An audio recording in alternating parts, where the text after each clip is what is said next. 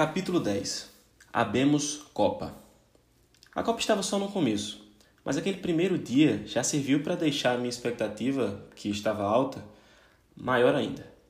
Não conseguia parar de pensar no jogo do Brasil e no jogo da Suécia, que seria o primeiro jogo em Nizhny Novgorod. Eu sabia que talvez não desse para ver o jogo todo do Brasil, porque no dia do jogo era também dia de treino de reconhecimento do gramado das seleções da sede que eu era voluntário. Para quem trabalha como voluntário é muito difícil conseguir ver os jogos. A gente sabe disso, mas acaba abrindo mão para viver a experiência da Copa. O jogo do Brasil, como todos sabem, foi um decepcionante 1 a 1. O jogo foi contra a Suíça e muitas dúvidas com relação ao elenco e ao treinador Tite começaram a surgir. Consegui ver um pedaço do jogo na sala dos voluntários, onde assisti vários jogos durante a Copa do Mundo. Um dia depois do jogo do Brasil, era a estreia de Nizhny na Copa. Suécia e Coreia do Sul se enfrentariam pela fase de grupos, e eu estaria lá, na beira do gramado, pela primeira vez no jogo de Copa do Mundo. Eu até tentei me posicionar perto da bandeirinha do escanteio, para ver se eu aparecia na TV, mas nem deu muito certo. O dia foi um sucesso. Tudo deu certo, fizemos o nosso trabalho como tinha que ser feito. Os suecos venceram por 1 a 0 e fizeram uma festa na cidade depois é, que saímos do trabalho. E eu fui dar uma volta. Acabei conhecendo uma torcedora sueca muito linda e fui noite adentro com ela na festa com os torcedores suecos do, pela cidade. O próximo jogo que eu veria direto do gramado seria Argentina e Croácia. Um dia antes do jogo, sempre tem treino de reconhecimento. E ali é o momento onde os voluntários ficam mais tranquilos. Quando rolou o treino da Croácia, eu fiquei de boa na beira do gramado assistindo Modric, Rakitic, Mandzukic e companhia. Como não tinha muito o que fazer durante o treino, aproveitei para fazer uns stories no Instagram e produzir um conteúdo legal. Infelizmente, a Argentina não fez o treino de reconhecimento, Seria muito massa assistir os craques argentinos treinando também ali bem na minha frente. A minha expectativa estava gigantesca para esse jogo. A Argentina vinha de um empate contra a Islândia e eu sabia que eles entrariam com tudo para cima da Croácia. Eles precisavam do resultado e tinham uma pressão muito grande em cima daquele jogo. Sem falar que eu também queria ver Messi de perto, né? E sentir aquela sensação que na época era de ver a vice-campeã do mundo, a Argentina. Na saída do estádio aconteceu uma situação até engraçada. Muito engraçada, na verdade, porque eu reencontrei um certo repórter da Globo que eu conheci na Copa do Mundo de 2014. Eu troquei uma ideia com ele, mas o que torna essa história divertida interessante de ser compartilhada é que lá em 2014 eu o havia conhecido durante a Copa na cidade de Natal. Eu estava no carro da FIFA seguindo o comboio da delegação do Uruguai, quando vi ele caminhando e o reconheci. A gente estava dentro da arena. Na hora que eu passei por ele, eu baixei o vidro do carro e soltei um grito totalmente empolgado. Regis Renzi, eu sou seu fã. Ele, com muita simpatia, se aproximou do carro, deu um sorriso meio amarelo e me respondeu: Cara, muito obrigado por ser fã do meu trabalho, mas tenho que dizer que eu não sou o Regis. Na verdade, eu sou o Carlos Gil. Relembramos essa resenha quando nos esbarramos em Nizhny. A gente deu boas risadas e terminei até gravando um vídeo bem legal que cheguei a postar no Instagram. No dia seguinte, acordei pilhadaço. Eu só queria que o jogo começasse logo e fui até mais cedo para o estádio. Eu fui para a minha posição e estava próximo ali à bandeira do escanteio, segurando a corda que determinava o limite dos fotógrafos, que era o meu trabalho. Quando eu olhei no telão, eu vi que Messi estava vindo pelos corredores da arena. A galera foi à loucura. Todos viram também, assim como eu, e os argentinos começaram a cantar o nome de Messi na arquibancada, no momento em que o gênio veio para o campo liderando os jogadores argentinos. Eu estou até me arrepiando aqui novamente só de lembrar do momento em que eu vi o Messi entrando em campo aquecendo, correndo, chutando a bola, enfim, foi memorável. Os jogadores voltaram para o vestiário para fazer os preparativos finais para a partida e antes deles voltarem para o campo, para o início da cerimônia e do hino, eu e a minha equipe já estávamos posicionados para a entrada deles. Nesse momento, esperando os caras entrarem, foi quando olhei para a arquibancada e comecei a procurar pelo que via no telão. Olhei para a tribuna de honra e vi ninguém mais, ninguém menos do que Diego Armando Maradona. Ele estava cercado por várias pessoas querendo tirar fotos, levando os filhos para o conhecer, e quando me dei conta, todas as pessoas do estádio estavam olhando para ele. Não paravam de olhar para o Maradona. Ali eu tive a sensação de de ver e de sentir a presença de um Deus no estádio. A forma como os argentinos olhavam para ele, como se realmente estivessem diante de uma entidade espiritual, sabe? Eu senti aquela energia na hora também e me emociono só de lembrar. Poucas vezes eu vi uma idolatria igual a dos argentinos com Maradona. Depois de tanta espera, chegou o grande momento em que o juiz autoriza a pelota a rolar. Para a tristeza do Maradona e felicidade minha, a Croácia botou a Argentina na roda. Um 3 a 0 sensacional, fora o baile e bola na trave. Os croatas não tomaram conhecimento de quem estava do outro lado e passaram o carro por cima. Comemorei cada um dos três gols. Como um bom brasileiro, gosto de ver a Argentina tomando aquele chocolate. Mas sendo sincero, para mim o melhor momento daquele jogo não estava nos highlights. Não foi nenhuma bela jogada ou nenhum dos três gols e nem sequer uma bola na trave. O ponto alto daquele jogo foi num detalhe que eu já tinha visto milhares de vezes na vida, inclusive naquele mesmo jogo. Em uma simples troca de passe no meio de campo, a bola chega aos pés de Messi, ele domina, levanta a cabeça e faz um outro passe. Até aí tudo normal. No momento do passe, ele se vira de costas para onde eu estava posicionado. E é aí que eu vejo com clareza aquela camisa azul e branca com o número 10 e o nome escrito Messi. Cara, eu já usei aquela camisa algumas vezes. Já vi amigos meus a usando várias vezes também. E já assisti diversos jogos na TV em que aquela camisa estava presente na arquibancada ou em campo. Mas naquele momento eu estava diante do único que realmente cabia dentro daquela camisa. A única pessoa a quem aquele nome se referia e o melhor jogador que eu havia visto jogar no estádio. Esse dia eu jamais vou me esquecer. Um dia em que vi um dos maiores jogadores de todos os tempos em um jogo de Copa do Mundo. E eu ali, do lado do gramado. Não posso deixar de dizer também que no dia desse jogo a matéria que eu gravei para a Globo foi ao ar no Bom Dia Brasil. Então, durante o jogo, as minhas redes sociais estavam bombando e eu consegui produzir muito conteúdo bom com um engajamento também bastante alto. Ainda aproveitei para ganhar uma grana e criei uma campanha de financiamento coletivo para a galera ajudar com os recursos da viagem, tipo uma vaquinha virtual. O único problema da vaquinha é que você só pode resgatar o dinheiro duas semanas depois do dia em que terminou a campanha. Eu já tinha feito um financiamento no início da viagem, que rolou durante 43 dias e eu só consegui arrecadar cerca de 300 reais. No dia em que a minha matéria saiu na Globo e eu fiz a campanha pela segunda vez, eu consegui juntar R$ 1.300 em três dias.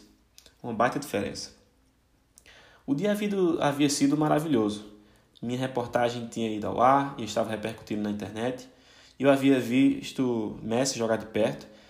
E foi quando eu comecei a pensar como poderia fazer para ver o Brasil jogar alguns dias depois. Eu tinha que arrumar um jeito porque o Brasil ia jogar contra a Sérvia em Moscou, no mesmo dia e mesma hora em que Costa Rica e Suíça se enfrentariam em Nizhny. Entrei em um dilema sobre ir ou não para Moscou. Estava com pouco dinheiro, a viagem não era também das mais curtas e eu já tinha um jogo garantido para assistir. Quem trocaria a certeza de assistir no gramado mais um jogo de Copa do Mundo entre Suíça e Costa Rica, beleza, por uma viagem longa e uma chance, uma baixíssima possibilidade de conseguir entrar no estádio em uma outra cidade? A resposta é simples. qualquer louco apaixonado pelo seu time, pela sua seleção. De Nizhny para Moscou são mais ou menos seis horas viajando de ônibus. Mas ainda assim, Nizhny era a cidade mais próxima da capital russa. Qualquer outro jogo do Brasil seria muito longe, então essa tinha que ser a chance. Qual foi a tática? Eu havia visto que alguns colegas tinham conseguido dispensa para ir ver outros jogos que já tinham comprado ingresso. Cheguei para o Andrei, nosso coordenador, e disse que tinha um ingresso para o jogo do Brasil. Sem problema nenhum, ele me liberou e eu me organizei para ir. Eu não tinha ingresso, na verdade, mas iria tentar dar um jeito de entrar da mesma forma que fiz na Copa de 2014. Mas antes do jogo do Brasil, eu ainda iria trabalhar no 6 a 1 da Inglaterra, em cima do Panamá, jogo que teve direito a um hat-trick de Harry Kane, de Harry Kane, perdão. Esse jogo foi bem tranquilo e o clima no estádio estava bem legal. Todo mundo estava feliz e os ingleses mais do que tudo por terem goleado, além dos panamenhos por terem, por terem marcado o seu primeiro gol em Copa do Mundo na história.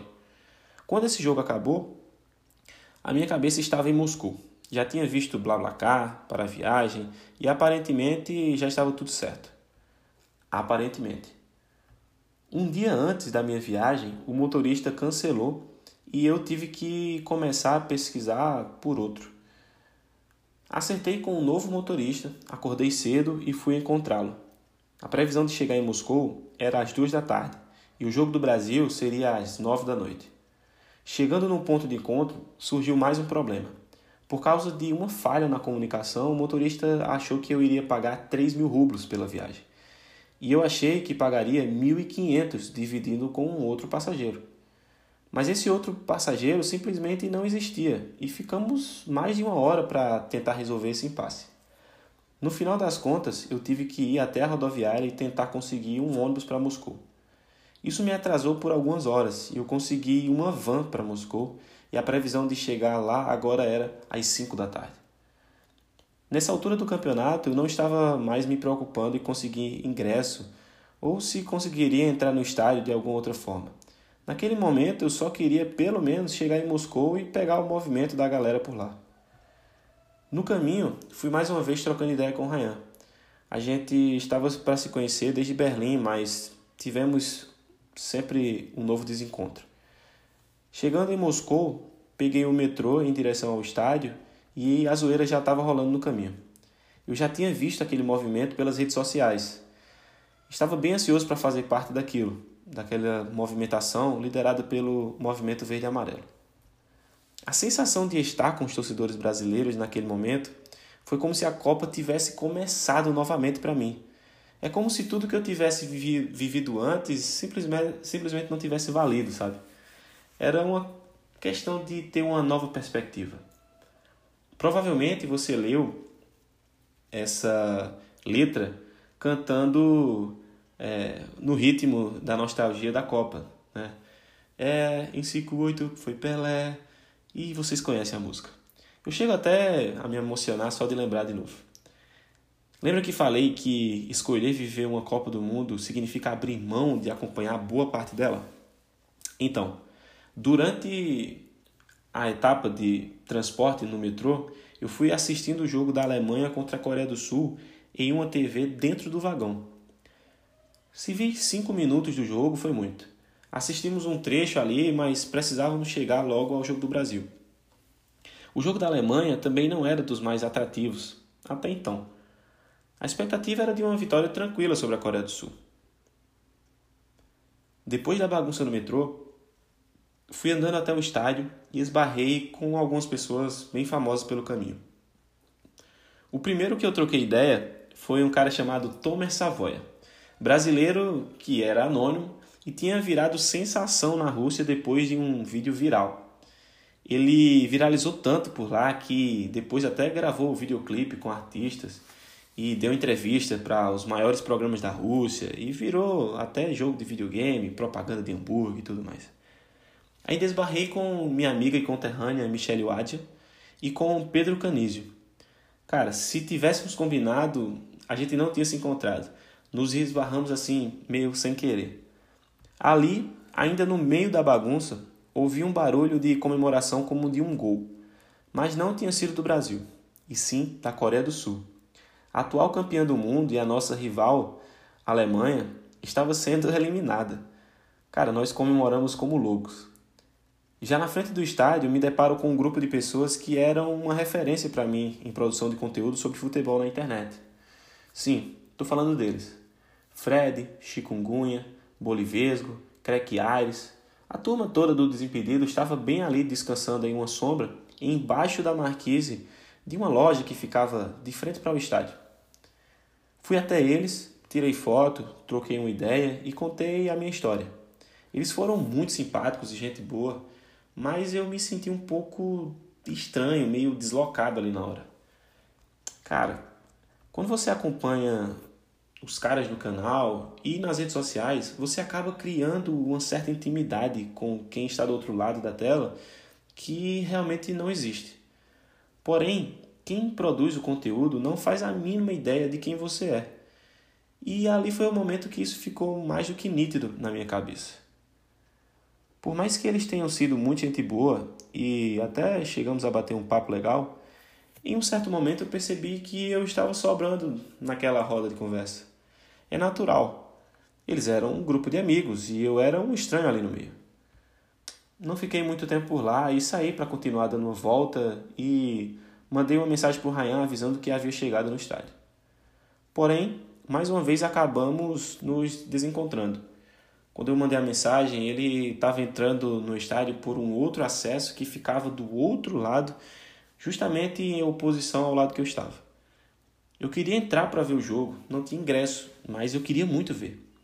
Não vou negar que levei a minha credencial e o meu uniforme na maldade de fazer a mesma missão no estilo impostor que fiz na Copa de 2014. Então comecei a dar a volta pelo estádio e a procurar uma oportunidade, até que eu vi uma brecha. Havia um cadeirante para entrar no estádio e nenhum voluntário o estava ajudando. Foi quando eu me prontifiquei a ajudar, ajudá-lo de verdade. E fui passando com ele pelos acessos como estivesse tudo normal. Passei pelo primeiro acesso, numa boa, e quando eu estava quase entrando no limite do estádio, um dos responsáveis pela bipagem das credenciais me parou e disse que precisava bater minha credencial no sistema. Eu joguei o papo que estava com pressa, que precisava ajudar o cara e tentei escapar, mas simplesmente não teve jeito. Na hora, ele já viu que eu não era dali. Bipou a minha credencial e viu que tinha alguma coisa errada. Chamou um supervisor e quando esse supervisor chegou, ele chamou um outro chefe e uma outra pessoa da segurança. Cara, me fizeram algumas perguntas e me levaram para um canto isolado de acesso na área externa do estádio. Quando eu percebi, eu estava cercado pelo supervisor, pelo chefe de segurança e por mais umas 10 pessoas falando em russo e que pareciam que tinham acabado de sair da KGB, meio que a FBI da Rússia. A única coisa que se passava pela minha cabeça é que eu iria ser preso na Rússia. Se era para ser preso, antes fosse no Brasil. Pelo menos eu teria como trocar uma ideia com a galera lá da bandidagem dentro da cela. Poderia até me enturmar. Na Rússia eu nem teria essa opção. O supervisor tomou a minha credencial, tirou uma foto e foi passando para todo mundo que estava ali e eles foram tirando foto também. Já começou a bater o desespero. Na minha cabeça, aquela foto já estava rodando todos os grupos de WhatsApp da FIFA e minha cara iria aparecer no Jornal Nacional daquele dia. O pior de tudo é que a imagem dos brasileiros não estava das melhores naquele momento. Haviam acabado de acontecer alguns episódios, com mais destaque o episódio da Buceta Rosa. Sinceramente, a última coisa que eu queria era virar mais uma manchete negativa para o Brasil e um motivo de desgosto principalmente para minha família. Na verdade, essa era a penúltima coisa. A última coisa que eu queria realmente era ser preso. Depois de toda essa tensão, o supervisor devolveu a minha credencial e me falou que eu não tinha acesso e que eu não poderia entrar. Me fiz de maluco, como se não soubesse o que estava acontecendo, e saí com o rabinho entre as pernas. o mais rápido que pude, na verdade. Fui embora dali, feliz que não tinha apanhado, né, e não tinha sido preso, mas continuei preocupado em estar queimado com os coordenadores lá em Nizhny. Eu resolvi esquecer isso e aproveitar o resto daquele dia em Moscou. Não havia nada que eu pudesse fazer até então. Ainda nos corredores do estádio, estava começando a cerimônia do hino nacional. Eu poderia tentar sair rápido para achar algum lugar para assistir o jogo, mas quis ouvir o hino mesmo ali do lado de fora. Dava para ouvir com nitidez, e a torcida no final cantando o hino à capela foi algo muito marcante. Um misto de tristeza e alegria para mim. Triste por não estar lá dentro, mas feliz por sentir e fazer parte daquela energia. Eu simplesmente cantei junto o hino nacional, junto com todos os outros torcedores. Me arrepiei assim como eles. De certa forma, também me senti sortudo, por mais que eu não estivesse lá dentro do estádio, afinal, eram poucos os brasileiros que também estavam do lado de fora e que, de alguma maneira, fizeram parte disso e sentiram aquela energia. Antes de sair correndo para algum lugar para ver o jogo, eu tinha que produzir conteúdo para a TV Itararé. Minha intenção era gravar dentro do estádio, mas não havia sido possível. Comecei a fazer a cobertura do lado de fora e a entrevistar as pessoas que não puderam entrar e que tinham ido na esperança de conseguir um ingresso. Entre essas pessoas que estavam do lado de fora, tinha alguns nomes bem conhecidos do povo brasileiro. Gil Cebola, Caio Castro, Giovanna Lancelotti e companhia. Vários amigos e contatos do Neymar. Na hora, achei estranho, porque o jogo já havia começado e eles ainda estavam ali do lado de fora. Mas cheguei puxando assunto com um cara um pouco menos conhecido desse grupo, que se chama Matheus Coutinho. O Matheus, junto com o Caio Castro e o JP Poços, formavam um grupo chamado Nômades. Eles também fizeram uma jornada para a Copa e eu os acompanhava pelo Instagram. Cheguei tietando o Matheus e ele achou meio estranho, pois tinham vários globais ali do lado dele e eu nem dei bola para os caras. Fui trocando ideia com ele sobre o projeto Nômades e ele se amarrou na conversa. Engraçado é que em alguns momentos durante a minha viagem e a deles, nós estávamos na mesma cidade e em lugares muito próximos, mas simplesmente não havíamos nos encontrado. Eu achei estranho eles estarem do lado de fora, porque o jogo já tinha começado há mais ou menos uns 10, 15 minutos. E eles são pessoas que estão no patamar bem elevado da sociedade. Enfim, tem conexões com Neymar, por exemplo e os ingressos eram de patrocinadores.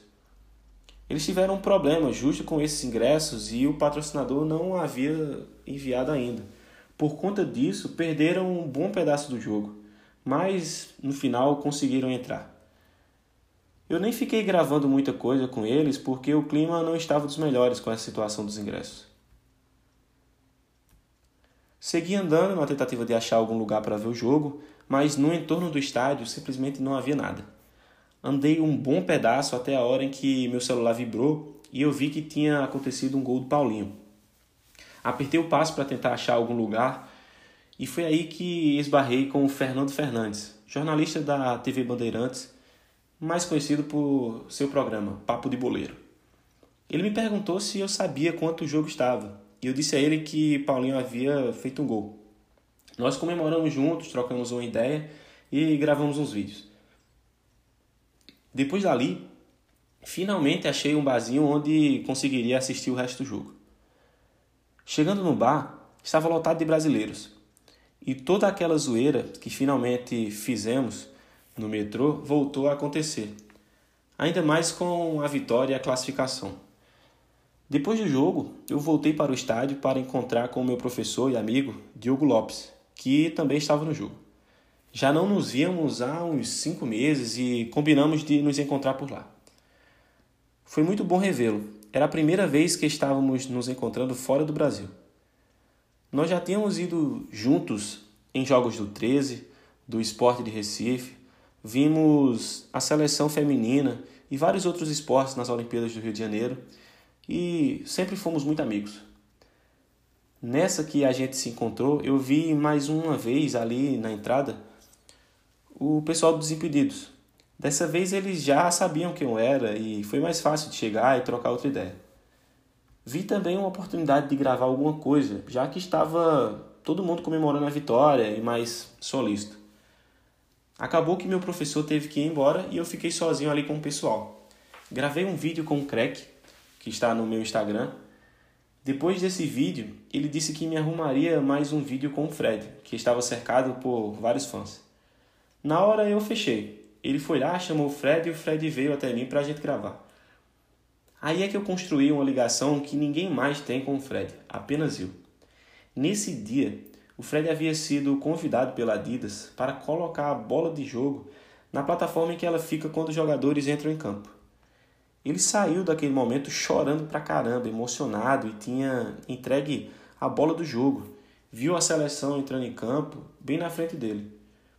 Quando ele chegou para gravar o vídeo comigo, conversamos sobre isso e sobre o que ele havia sentido naquele momento. A grande ligação que eu disse, que eu descobri, alguns meses depois, que esse havia sido um grande marco na carreira dele. Eu descobri isso enquanto assistia a entrevista dele no programa do André Rene. Nessa edição do Tá Ar, o Fred disse que esse momento em que ele colocou a bola do jogo e viu os jogadores passando e o reconhecendo foi o momento mais especial da vida dele. Mais até do que ter entrevistado o próprio Cristiano Ronaldo. Então, essa entrevista que ele deu para o André Rene entrou para a fila. Mas a primeira entrevista que ele deu falando sobre o maior momento da carreira dele foi para mim. Hashtag chupa, chupa André Rene, hashtag chupa esporte interativo. Desculpa a empolgação, mas tenho que me gabar pelo menos de alguma coisa aqui nessa história. Depois de gravar, encontrei o Diogo no metrô e fomos para Nikolskaya, que é tipo uma rua, sendo que não passa carro. E é cheio de bares e estava com iluminação diferenciada para a Copa do Mundo. Ali era onde rolava a festa das torcidas depois dos jogos em Moscou e foi para lá que nós fomos. Eu estava liso de grana e meu professor bancou tudo nesse dia.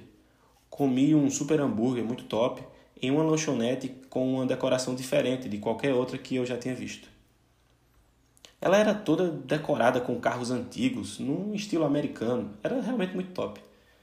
Eu estava ali comendo uma comida que eu nem tinha dinheiro para pagar, e aquele hambúrguer valia pelo menos umas quatro vezes todo o dinheiro que eu tinha ali no bolso.